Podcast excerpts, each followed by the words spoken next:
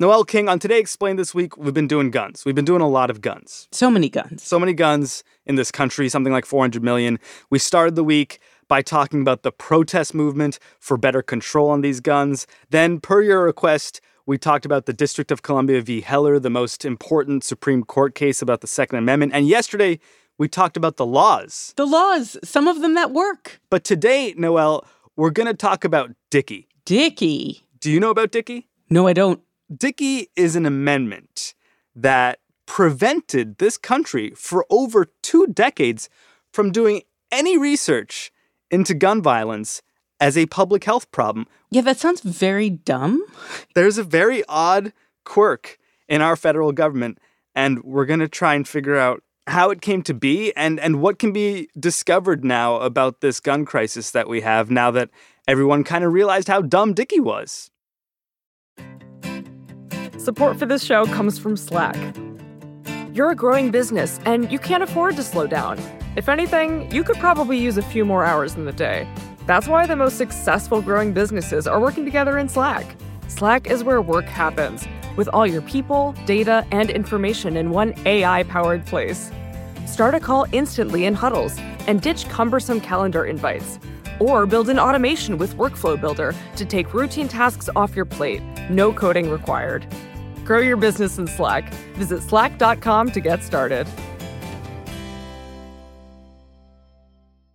Mom deserves the best, and there's no better place to shop for Mother's Day than Whole Foods Market. They're your destination for unbeatable savings, from premium gifts to show-stopping flowers and irresistible desserts. Start by saving 33% with Prime on all body care and candles. Then get a 15-stem bunch of tulips for just $9.99 each with Prime. Round out Mom's menu with festive rosé, irresistible berry chantilly cake, and more special treats. Come celebrate Mother's Day at Whole Foods Market.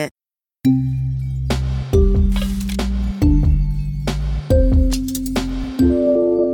Today Explained. I'm Sean Rameswaram, and this is Dr. Megan Ranney. I'm an emergency physician and academic dean of the School of Public Health at Brown University. My second favorite university. And have been a violence prevention researcher for over 15 years. Those of you who listen closely may recognize Dr. Ranney's voice. We had her on the show a few weeks ago to answer listener questions around gun violence in the United States after Uvalde, but we wanted to have her back to explain her own firsthand experience with this issue. As an emergency physician, I see firsthand the effects of a bullet on the human body, but also the ripple effects of gunshot wounds on not just their victims, but also on the community and the society around them. I also, as an emergency physician and as a researcher, know that there is nothing that comes through my doors in the ER that can't be prevented. And by approaching firearm injury as a public health problem, it means not being pro gun or anti gun any more than I am pro car or anti car or pro pool or anti pool. I'm about trying to make sure that the gun does not cause harm to humans. And I'm using the same science that we use for every other injury and illness to try to stop people from getting shot and stop having to have them come to the ER. This is Dr. Ranney's whole thing. The gun problem in the country is a public health problem, and it should be treated that way. But the thing is, it hasn't been treated that way. And the reason the reason is that for 24 years, we had virtually no federal funding to talk or study firearms as a public health problem. That dates back to 1996 when the infamous Dickey Amendment was passed. Uh, the gentleman from, uh, from Arkansas. Uh, it was led by a junior representative from Arkansas, a guy named Jay Dickey. I'd like to generally discuss this issue who created this amendment in the wake of a study showing that folks with a firearm in the home have a higher chance of dying of a firearm injury than folks who don't have a firearm in the home. We have the ownership of guns by itself is what this particular amount of money is going to. It is not a public health threat. This is not a statement on firearms per se, but rather an identification that there is risk This research study was not all that complex or surprising. It basically showed that if there is a firearm in the house, there is a higher risk of someone in the house dying of gun homicide. Unfortunately, it was interpreted as a shot across the bow around the value of firearm ownership. This is an issue of federally funded political advocacy. And advocacy organizations, particularly at that point the NRA, mobilized members of Congress to say that research on this topic shouldn't be done.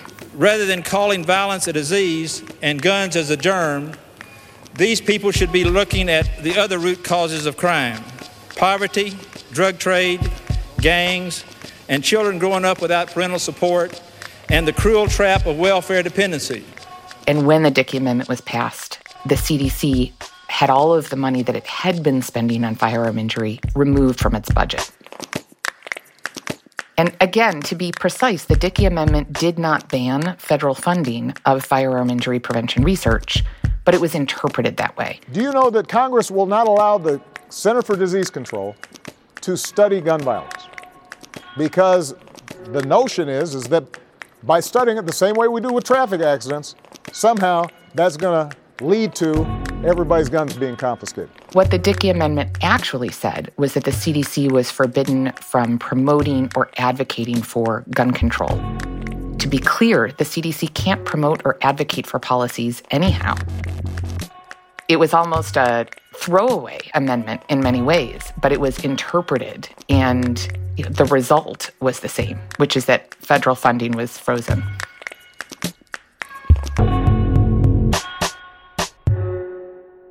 Help us understand what isn't being researched in this 24-ish year period where people think the Dickey Amendment says they can't fund research on, on guns. Gun violence was the least researched of the 30 leading causes of death in the United States. Overall funding for this was less than 0.7% of diseases with similar mortality burdens, um, like sepsis. And the number of people doing research in this area could be counted on basically two hands. Compare that to the hundreds or even thousands who are doing research on other issues that have similar mortality burdens. It basically destroyed the entire field and meant, as a result, that governments, community groups, and individuals had no evidence on which to implement firearm injury prevention programs. Again, imagine if the American Heart Association was having to work with no data on how to prevent heart disease. How does that happen? So, this guy, Dickey, gets this amendment passed that says the CDC can't advocate for a certain policy on guns, which is already the case. And you're saying that that leads to the CDC basically defunding gun research? Well, it led to Congress basically defunding gun research. Even though the Dickey Amendment didn't say it had to do that. That's correct. And can I tell you the irony is, towards the end of Dickey's life, he actually said that that was a mistake. I was on to other things and worrying about my constituents, and I didn't follow through and say, we need, still need to do research. I didn't do that the same way that we do research on automobile safety and reducing motor vehicle crashes and trying to reduce the incidence of motor vehicle deaths. I've gone back through it in my mind to say, what could we have done? And I, I know what we could have done. We could have kept the, the fund alive and just restricted uh, the expenditure of dollars. Was this amendment eternal? Does it have a expiry date? You know, again, because the amendment doesn't explicitly ban federal funding of firearm research, there have been over the years various attempts to go around it, um, in particular after uh, Sandy Hook. Lift our national hold on the CDC and allow them actually to study the issue of gun deaths the way we are allowed to study any other cause of death in this country. The American people support this as well. It took a couple of more years to get those appropriations back. How is this sort of interpretation of the Dickey Amendment finally undone? So, starting even a couple of years before Sandy Hook, many of us in medicine had started to work to try to remind folks in medicine as well as outside of it that firearm injury is a health and public health problem. We started within our own kind of house, within the American Medical Association, American College of Surgeons, American College of Emergency Physicians, and the American Public Health Association. That work picked up steam after Sandy Hook. We gradually increased awareness and coalitions around the importance of both talking about firearms as a health problem and doing the research on how to prevent it, the same way that we do for any other injury or illness. So, in late 2018, um, the American College of Physicians published a paper talking about firearm injury as a health and public health problem. And in response to this paper, the NRA sent off a tweet. This tweet from the National Rifle Association said, quote, someone should tell self-important anti-gun doctors to stay in their lane. That NRA tweet set off a firestorm of response from the health and public health community. Thousands of physicians, nurses, social workers shared stories about how firearm injury is very much in our lane. I mean, Sean. I'm sorry, did you get in a fight with the NRA? so I don't actually call it a fight with the NRA. I, I, I have no interest in fighting with them. Let me be clear. The NRA can do what the NRA wants to do. I have interest in advancing the health of my patients and the communities in which I work. But the NRA was directing some ire at you directly? Yeah, maybe. but we didn't direct our ire back. Our ire was directed at the fact that we were not getting funding to do the research that we know that we need to do. I mean, John, imagine if I told you that we'd done no research on the causes, prevention, or treatment of heart disease or cancer mm. or HIV in 24 years. You would never accept that. And we shouldn't accept it for firearms either. So you guys kind of win this stay in your lane fight? So I would say, rather than the win lose language, I would say that we reframed Congress's view to the same view that Jay Dickey had at the end of his life, which is that firearm injury prevention research is not a pro or anti gun thing. It's about reducing the burden of injury and death in our communities. But I know this all this time that we have had, we would have found a solution, in my opinion. And I think it's a shame that we haven't. No one in the United States, or virtually no one, wants their loved one to die from a firearm injury. And that's what this work is about. Okay, I'm not going to use the win or lose language here, but how do you how does one know when they've reframed how Congress thinks about something? How do you know that Dickey's no longer the status quo? Because we succeeded in having $25 million put into appropriations for CDC and NIH in 2019. That was released in 2020. And the first tranche of firearm injury prevention grants were funded September of 2020. A drop in the bucket of what is needed, but a step in the right direction nonetheless.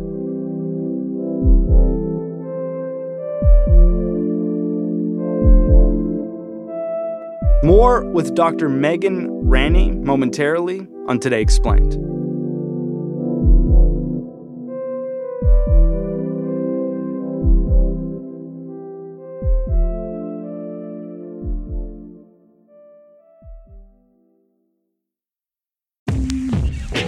For Today Explained comes from Indeed. Hiring can be difficult. You can hope and pray and ruminate on how to find the perfect candidate, or you can turn to something more reliable a smart piece of technology like Indeed's matching engine. According to Indeed, that matching engine is constantly learning from your preferences for job candidates, so it becomes more accurate over time. The more you use it, the better it gets.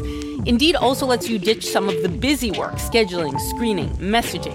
According to Indeed data, they have over 350 million global monthly visitors. They also did a survey that showed 93% of employers agree that Indeed delivers the highest quality matches compared to other job sites. Listeners of Today Explained will get a $75 sponsored job credit to get your jobs more visibility at Indeed.com slash Today Explained. You can go to Indeed.com slash Today Explained. Let them know you heard about Indeed on this podcast. Indeed.com slash Today Explained. Terms and conditions do apply. Need to hire? Asks Indeed. You need Indeed. Support for the show comes from Shopify today. Shopify is, of course, the global commerce platform flexible enough to help your business sell at every stage of growth. You know that friend of yours who's like on that next level yoga, who's like doing backflips? That's like Shopify when it comes to helping your business sell at every stage of growth. No matter what you're making, Shopify can help you turn browsers into buyers and sell your products everywhere from their all in one e commerce platform to their in person point of sale system. Shopify offers the flexibility to support your operation. And right now, they're offering Shopify Magic, an AI powered helper created to give you a little boost and help you stress less and sell more. Sign up for a $1 per month trial period at shopify.com slash explained. Go to shopify.com slash explained now to grow your business no matter what stage you're in. Shopify.com slash explained.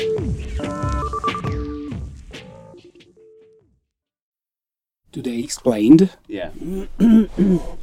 ma, ma meg lesz magyarázva, magyarázva, magyarázva. Ma meg lesz magyarázva, magyarázva, magyarázva. Okay, so Dr. Ranney, where we left off, the federal government is finally funding research on gun violence after this 24 year period of subscribing to something they believe the Dickey Amendment says. You play a pivotal role in this sea change. What are people like you advocating they research with this $25 million in initial funding? That first $25 million led to around uh, 15, 16 grants, which are looking at everything from trying to define the actual numbers of injuries that happen in a community. P.S. We don't even know exactly how many people are injured by a gun every year in the United States. Hmm.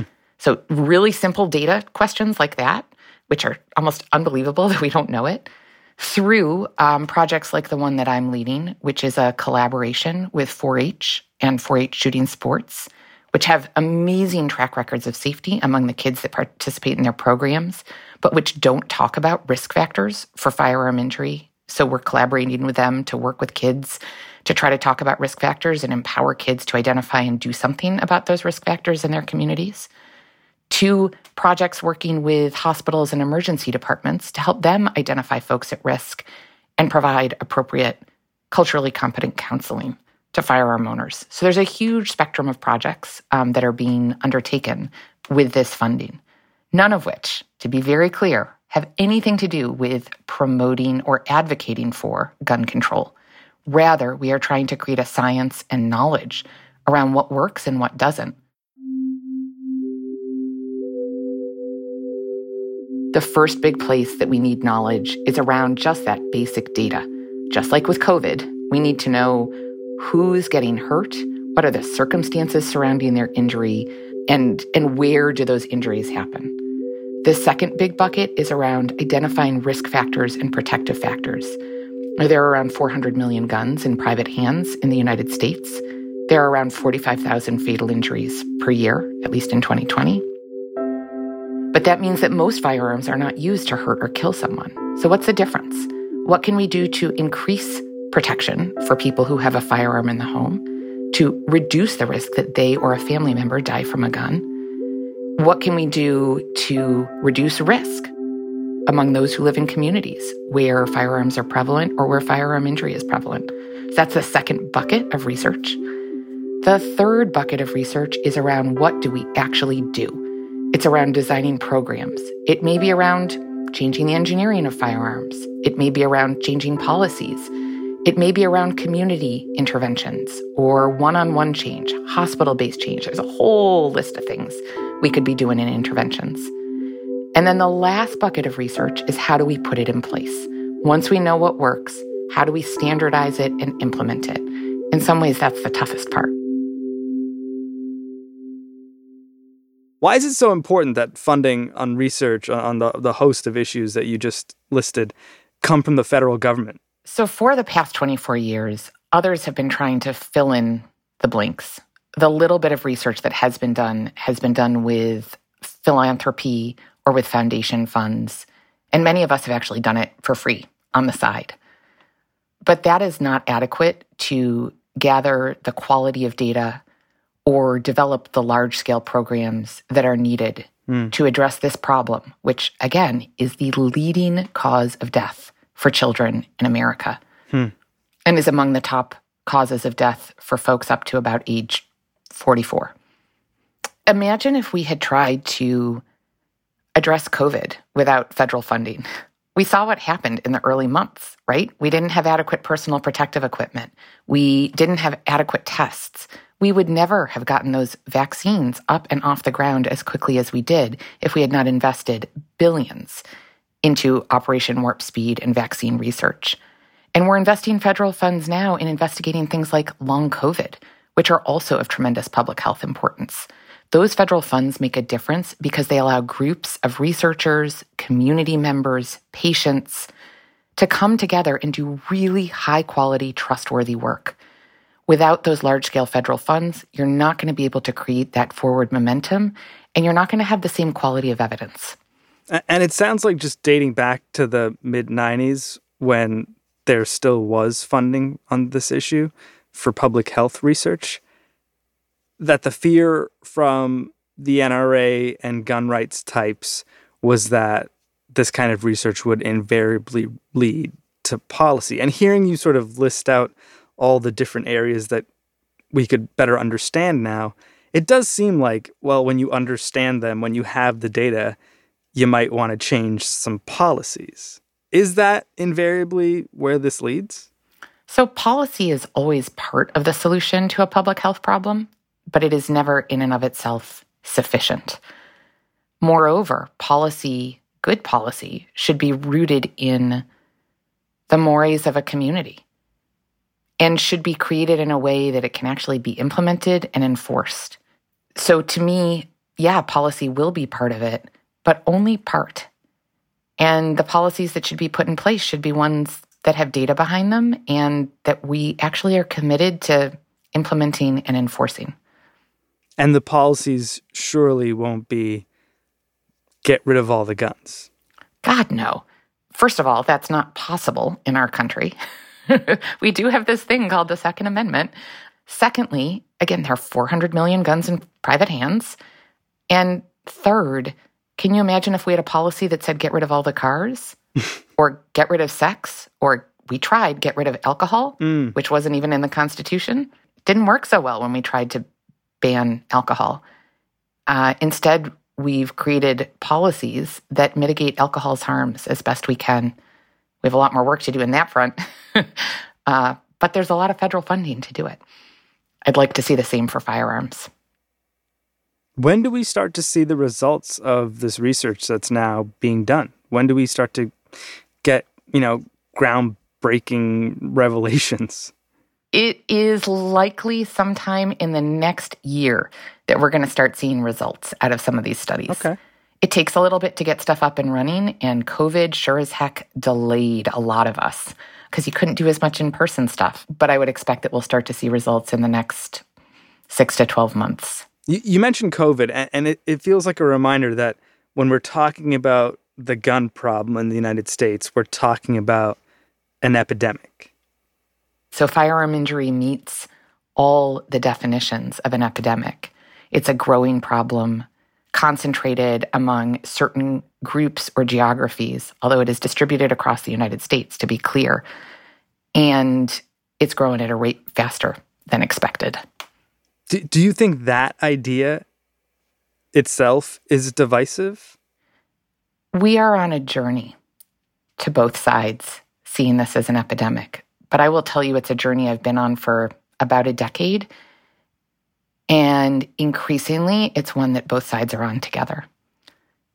Just yesterday, I had a phone call with one of my community partners, and we talked about how, for firearm owners, there has never been a more important time to talk about firearm injury as a public health epidemic, and that we all need to be on deck to reducing the risk to our kids and our communities. And that this is the way to preserve this constitutional right is to be committed to changing the patterns of injury and death. There will always be some folks who espouse the extremes, and we're more likely to see that, of course, among the politicians who want to get reelected and are appealing to a very specific base. But if you talk to the average person, most folks are on board.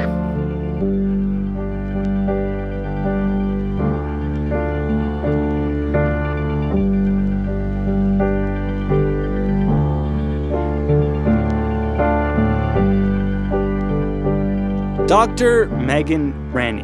She kind of got in a fight with the NRA once and won, though she clearly wouldn't call it a fight or pick a winner or loser. She's an emergency physician as well as the academic dean of the School of Public Health at Brown University, as well as a violence prevention researcher. Our show today was produced by Victoria Chamberlin, edited by Matthew Collette, fact checked by Laura Bullard, and engineered by Efim Shapiro.